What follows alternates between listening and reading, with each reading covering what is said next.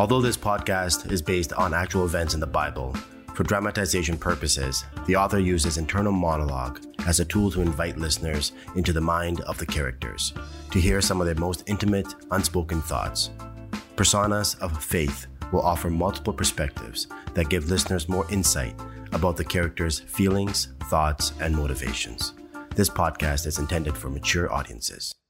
Episode 9 The Covenant. So, El Shaddai, the God Almighty, finally speaks to me after all these years. He made me a covenant that guaranteed me countless descendants and tells me that I am to serve him faithfully and that I would live a blameless life. I couldn't believe it. The power of God just overwhelmed me. I literally fell to my knees face down on the ground. So I'm like, whoa, what a moment.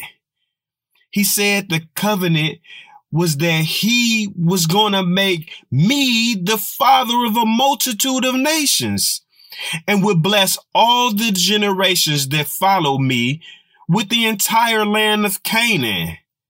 Now, that's a lot of real estate. At this point, I'm at a loss for words, but could tell that he wasn't quite finished.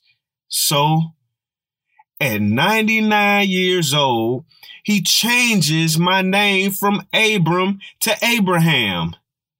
I kind of like that, but um, I wonder what Sarai's gonna think. This was a lot to take in. And to even imagine being used in such a way at this old age of mine, only by God's hand. So my descendants will become many nations and kings will be birthed all from my seed. Kings? Wow. He told me that this will be an everlasting covenant and that he will always be my God and the God of my people. So at this point, I'm sweating bullets.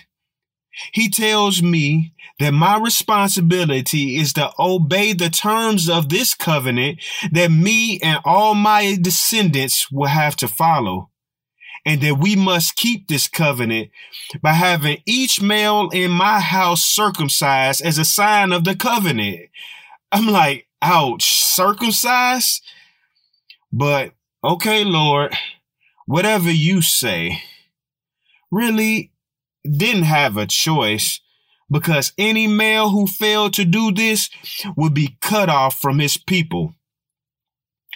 And just when I thought he was finished, he then changed my wife's name too. So I'm no longer to call her Sarai, but now Sarah. I kind of like that name too. I hope she likes both.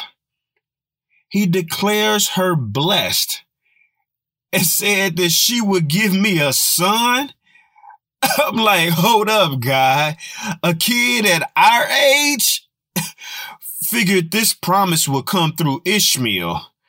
So I'm really scratching my head at this point because the boy is gonna come from my wife, Sarah.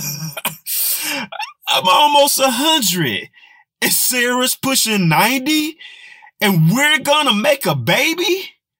Man, that well ran dry a long time ago. But if he said it, I guess the wife and I got some work to do. And he even gave me my son's name, Isaac, which ironically means laughter. Okay, I hear you, God. I may have thought this to be funny, but God was very serious. And the next thing you know, I'm getting circumcised at 99 years old along with Ishmael and all the men of my household. It became oh so real. No way can I make this up. This was all for the covenant. Thanks for listening. Don't forget to follow me on Spotify and tune in to the next episode. Real life, real drama, real faith.